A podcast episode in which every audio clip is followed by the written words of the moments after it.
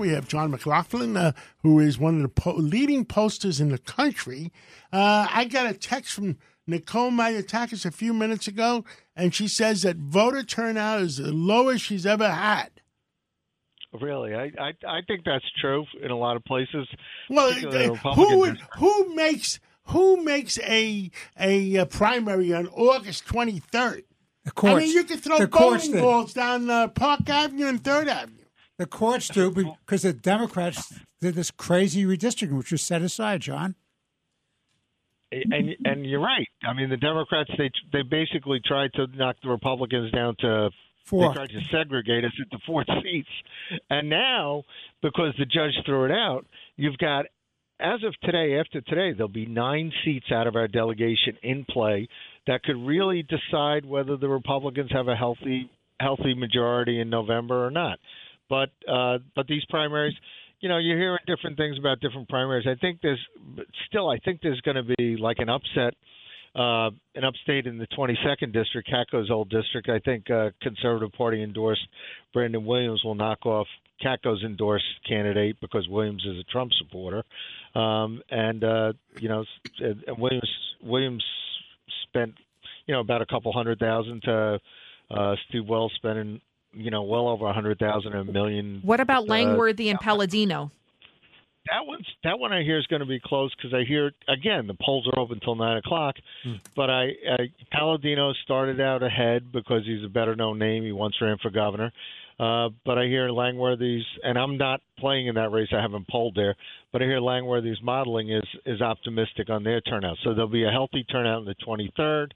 Um, and I think Garbarino in the second should uh, the congressman should be uh, okay in his district, and Mike Lawler seems to be getting a good turnout of Republicans in Rockland. The real interesting story today may be heavier turnouts in the Democratic areas where they're battling among degrees of very liberal candidates to socialists. So, like Sean Patrick Maloney is getting a real challenge from Alessandra Biaggi, the uh, uh, socialist back state senator. And you know, when you're looking at you, you know you're looking at uh, uh, I uh, saw Mario uh, Biaggi in the street the other day, and I said, "Your your father is turning over in his grave because of your niece."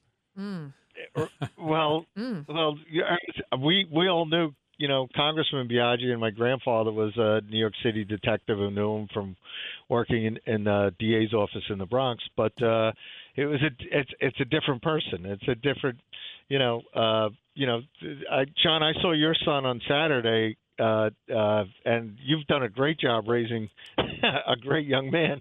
But I tell you, there's a lot of parents that they they need to come back and revisit this. But uh, um, but when you look at you know seriously, there's going to be there's there's some healthy primaries going on today, but the Democrats are having a battle for the soul of their party, and whether Nadler beats Carolyn Maloney or uh, uh, because Patel may be taking enough votes for Maloney that she can't win, you're going to get the more extreme there. Um, and in Brooklyn, Dan Goldman, you know, maybe Trump's endorsement helped him, and he'll come through that. So, uh, But, but, you- the- but you know what, John? This is Craig Eaton. It- Voter turnout. Uh, I heard today that in the governor's primary, the governor's race, 15% of the Democratic Party came out to vote. I mean, that that's a sad story. 15%. percent Well, I, I, you know, they were saying we were going to have a real low turnout, and Lee Zeldin got almost a half a million, Yeah, you know, yeah. people turning out for his primary that we won with 21 points. Oh, by the way, Lydia, I heard you mentioning that survey that came out, that USA survey.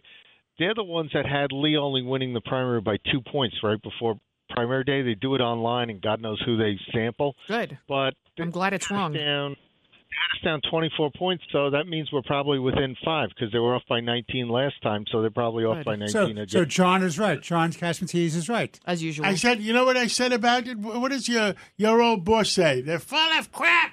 They're they're full of crap.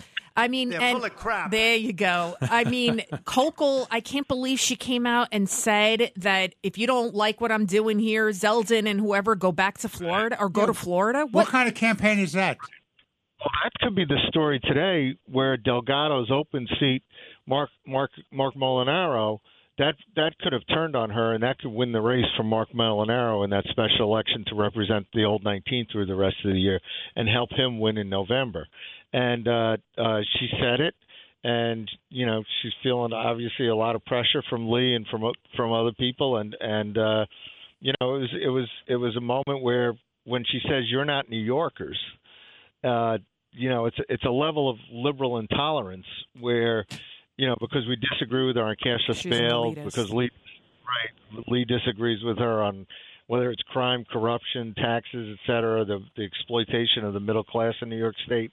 Um, you know, she's I saying, think well, all the not- people in New York City, New York State, have to make up their mind by November. Who do you trust to keep you safe? exactly. And, She's and even- bottom line, who has the testicles to keep you safe? Hochul is even staying quiet about qualified immunity for cops. I mean, she doesn't have the back the backs of the blue. She doesn't have the backs of hardworking New Yorkers. the legislature, she only cares about the radical No, left and the hold criminals. Hold on. The New York City Council weakened the qualified immunity for police in New York City. And now they have proposals by the Democrats in the state legislature to do the same thing statewide. That's something that has to be stopped because you're never going to get cops going into the street to protect the public. Right, absolutely, and and and that's what the election's about. Whether, as John said, you know, are we going to be safe, and is New York State going to stay affordable, and are we going to get rid of this one-party corruption that you've got in Albany? Uh, because the, the intolerance is killing the state, and when you when you uh, when you look at again, the people are voting today, and when you look at these congressionals, they really will matter. Uh, in November. And again, going back to the Democrat battle in New York City, you've got Eric Adams supporting candidates like uh, Reverend Conrad Tillard against the uh, Conrad Tillard against the uh, uh, socialist member of the state senate there. So if Adams doesn't get his state senate candidate, I elected- supported uh, uh, Conrad. Conrad, Conrad. Tillard.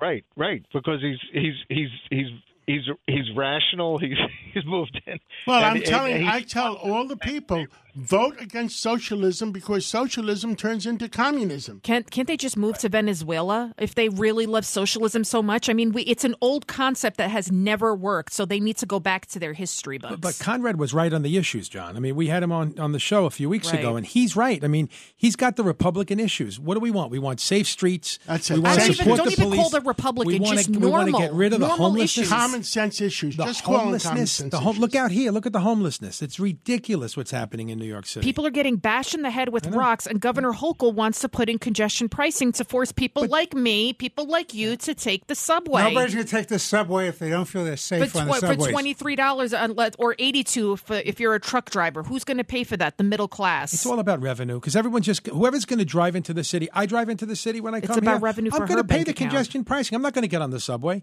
so it's just going to. People aren't going to change yeah, their habits. They're just going to pay. I don't have money. John McLaughlin, we might be talking to you tomorrow to find out what the heck happened. I'll, I'll, I'll be ready. And it's uh, by the way, that's the most important thing. Forget the polls, count the votes, and you know, like you said, whether they're common sense Democrats in the city or whether they're uh, whether they're Republicans in the suburbs, we've got to take our state back. But the and- common sense Democrats must have the testicles Say to vote against against 'Cause I have Cousins and, and vote against uh, Heastie. They Right. can't be And just got- say they can't just say I'm a common sense Democrat. They got to vote against uh, the, uh, the the Speaker of the uh, Assembly and uh, and the and the, and the Senate. Let the record reflect you don't need testicles to have courage to speak the truth. Thank you very much. Spoken by a Duly, woman. duly, duly noted. by a woman. We- Spoken I by take, a woman. I I'm in a take room a judicial notice of that. All Thank right. you, Okay, Lydia. we got to go on. Let's take a